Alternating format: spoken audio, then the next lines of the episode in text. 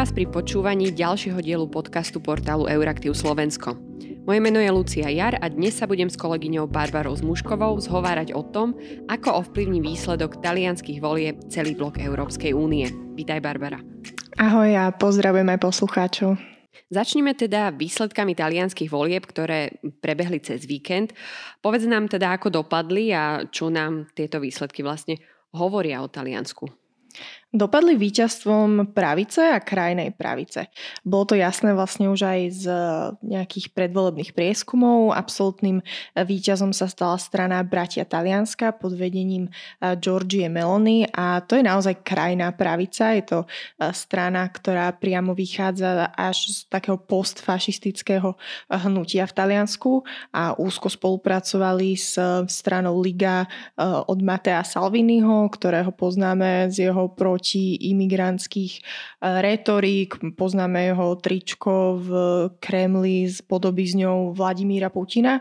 A túto koalíciu dotvára už taká viac centristická strana vpred. Taliansko od bývalého premiéra Berlusconiho, ktorého poznáme z toho, že bol odsúdený za korupciu. A e, čo nám to vlastne možno hovorí, že e, keď to bolo takto nastavené, tak um, aj tá umiernená pravica sa rozhodla podporiť túto koalíciu práve cez túto stranu Berlusconiho, keď napríklad aj e, šéf Európskej ľudovej strany, čo je najväčšia politická strana v Európe, Manfred Weber, e, sa rozhodol túto koalíciu cez Berlusconiho podporiť. Takže e, na prípade Talianska, on to vtedy povedal, že s fašistami sa nespolupracuje, ale Taliansko je Taliansko, takže tieto voľby nám povedali, že Taliansko je niečo iné a situácia je tam taká, že pravica tam podporuje aj krajnú pravicu.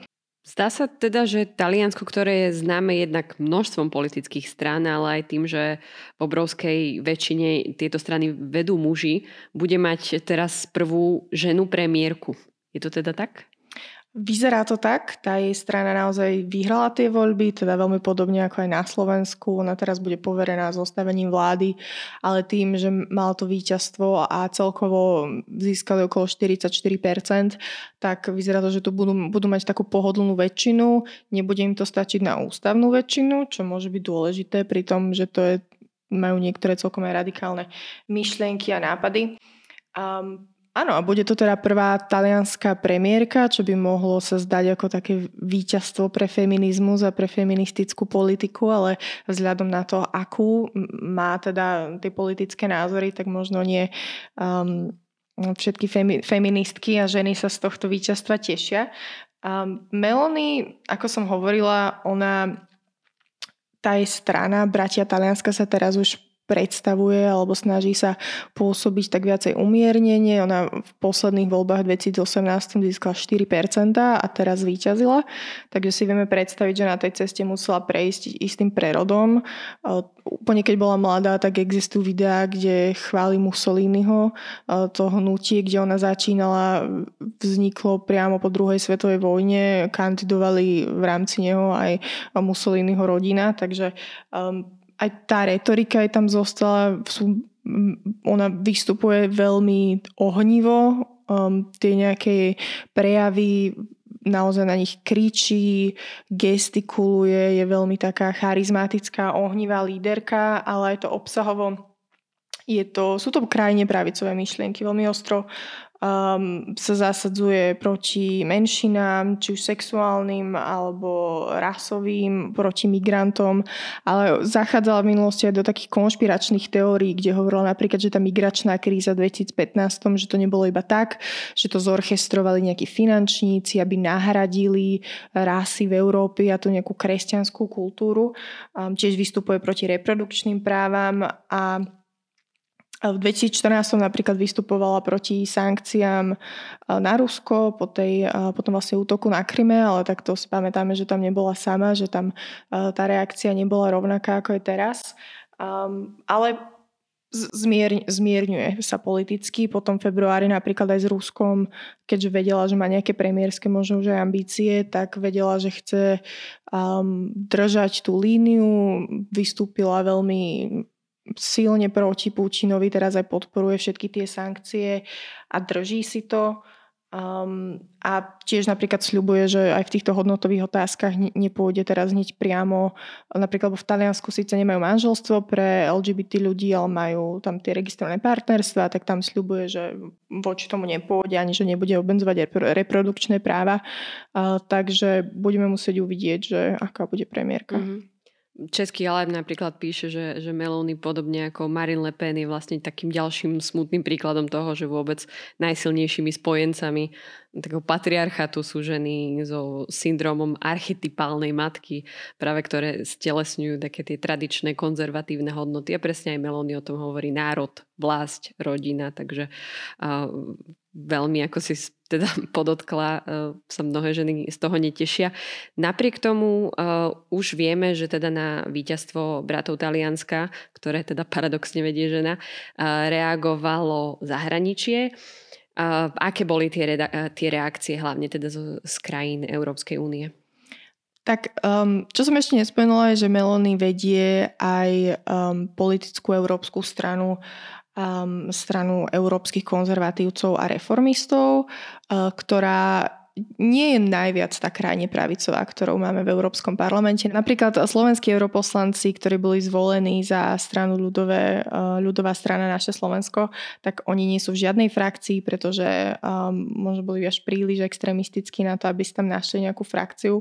A napríklad Salvini, uh, on má frakciu Identita a demokracia, ktorá sa považuje za viac krajne pravicovú a ona šéfuje týmto konzervatívcom a reformistom, kde je napríklad aj Slovenská strana Sloboda a Solidarita, aj europoslanec Eugen Jurzica.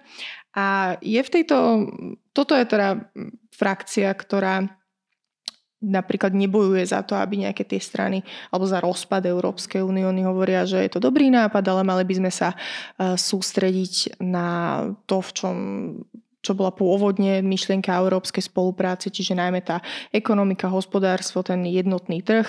A nemali by sme tú spoluprácu posúvať ďalej. Oni veľakrát zdôrazňujú ten princíp uh, subsidiarity.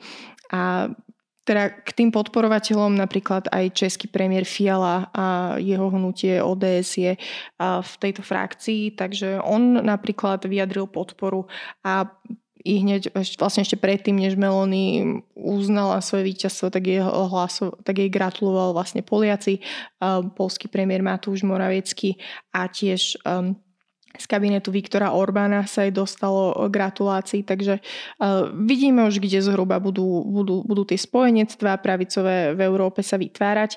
A ostatní uh, európsky lídry, napríklad z Francúzska sa ozvalo, že dáme jej šancu, ako som vravela, prezentuje sa, že má síce nejaké veľmi, alebo aj v minulosti mala nejaké veľmi hraničné vyhlásenia, ale nejakých ale zmierňuje ich, hovorí, že bude chcieť s tou Európou spolupracovať, takže samozrejme vyhrala v legitimných voľbách, takže napríklad aj tí Francúzi hovoria, že budeme spolu spolupracovať, ale dáme si pozor na to, ako sa dodržiavajú v krajine tie ľudské práva. Uh-huh. Kým sa ešte dostanem k otázke toho euroskepticizmu, tak uh, vlastne na čelo ďalšej krajiny v Európskej únii sa po nedávnych voľbách vo Švedsku, kde teda tiež vyhrala konzervatívna uh, koalícia, konzervatívna strana, uh, tak aj teda Taliansko prichádza s takouto konzervatívnou koalíciou. Čo sa teraz v Európskej únii mení? Ako sa vlastne budú rozkladať sily? No najdôležitejšie je, že Taliansko je veľká krajina, má tretí najväčší počet obyvateľov. A to môže zavážiť pri tých hlasovaniach kvalifikovanou väčšinou, kde stačí viac ako 35 mm, obyvateľstva zastúpený vlastne tými členskými krajinami na vytvorenie blokujúcej menšiny. A vlastne tieto krajiny, napríklad Polsko, Maďarsko a Taliansko už majú 24%. Švedsko, keď sa k tomu pridá, uh, stačilo by im už vlastne iba zo pár takých tých krajín dostať na svoju stranu a už by mohli vo viacerých tých dôležitých um, otázkach, legislatívach uh, zablokovať nejaké nápady, nejakú ďalšiu spoluprácu. Takže to naozaj môže zavážiť. A aj keď to kvalifikovanou väčšinou sa napríklad teraz bude hlasovať o tom, že či Maďarsko bude mať pozastavené eurofondy, takže to môže byť zaujímavé a tiež možno sa k tomu ešte dostaneme pri tom hlasovaní o tom, že či krajina, ktorá narúša tie základné hodnoty, by mala prísť o hlasovacie práva, tak tam tiež je hlasovanie a že všetky ostatné krajiny okrem tej zúčastnenej, áno, tej, o ktorej sa rozpráva v tom momente, tak hlasujú o tom, že či by, to mala, či by sa to malo stáť, alebo tam pre, ešte predtým je v tom procese štvorpetinové hlasovanie. A čím viacej takýchto krajín je, tak tým menšia šanca, že takéto správanie bude potrestané. Bude teda nová talianská vláda euroskeptická? Znám je možno tej, ten jej Meloniovej výrok o tom, že európske finančné a globalistické elity sa usilujú o nahradenie napríklad pôvodného obyvateľstva novo prichádzajúcimi migrantami. Tak je nová talianská vláda euroskeptická?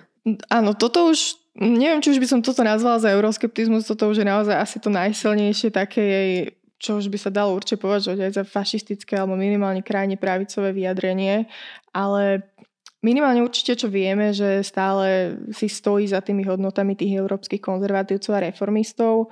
A čo sa týka napríklad prebiehajúcich diskusí o tom, že ako by sa mali zmeniť tie základné pravidlá a kompetencie Európskej únie, občania volali potom, aby bola silnejšia únia v oblasti zdravotníctva alebo aby viacej chránila aj tie základné hodnoty tak vieme, že toto určite nebude mať súhlas uh, premiérky Melony a takže oveľa viacej sa znížili šance, že toto volanie občanov bude vypočuté, ale čo je ešte zaujímavé, že napríklad Melony v minulosti, tá je strana mala niekedy v programe, že tiež chcú dať do ústavy, že talianské právo bude um, mať väčšiu hodnotu ako to európske, vlastne to, ako to urobili Poliaci, tak tá, tejto talianke sa to páčilo, ale do toho nového programu sa to už nedostalo.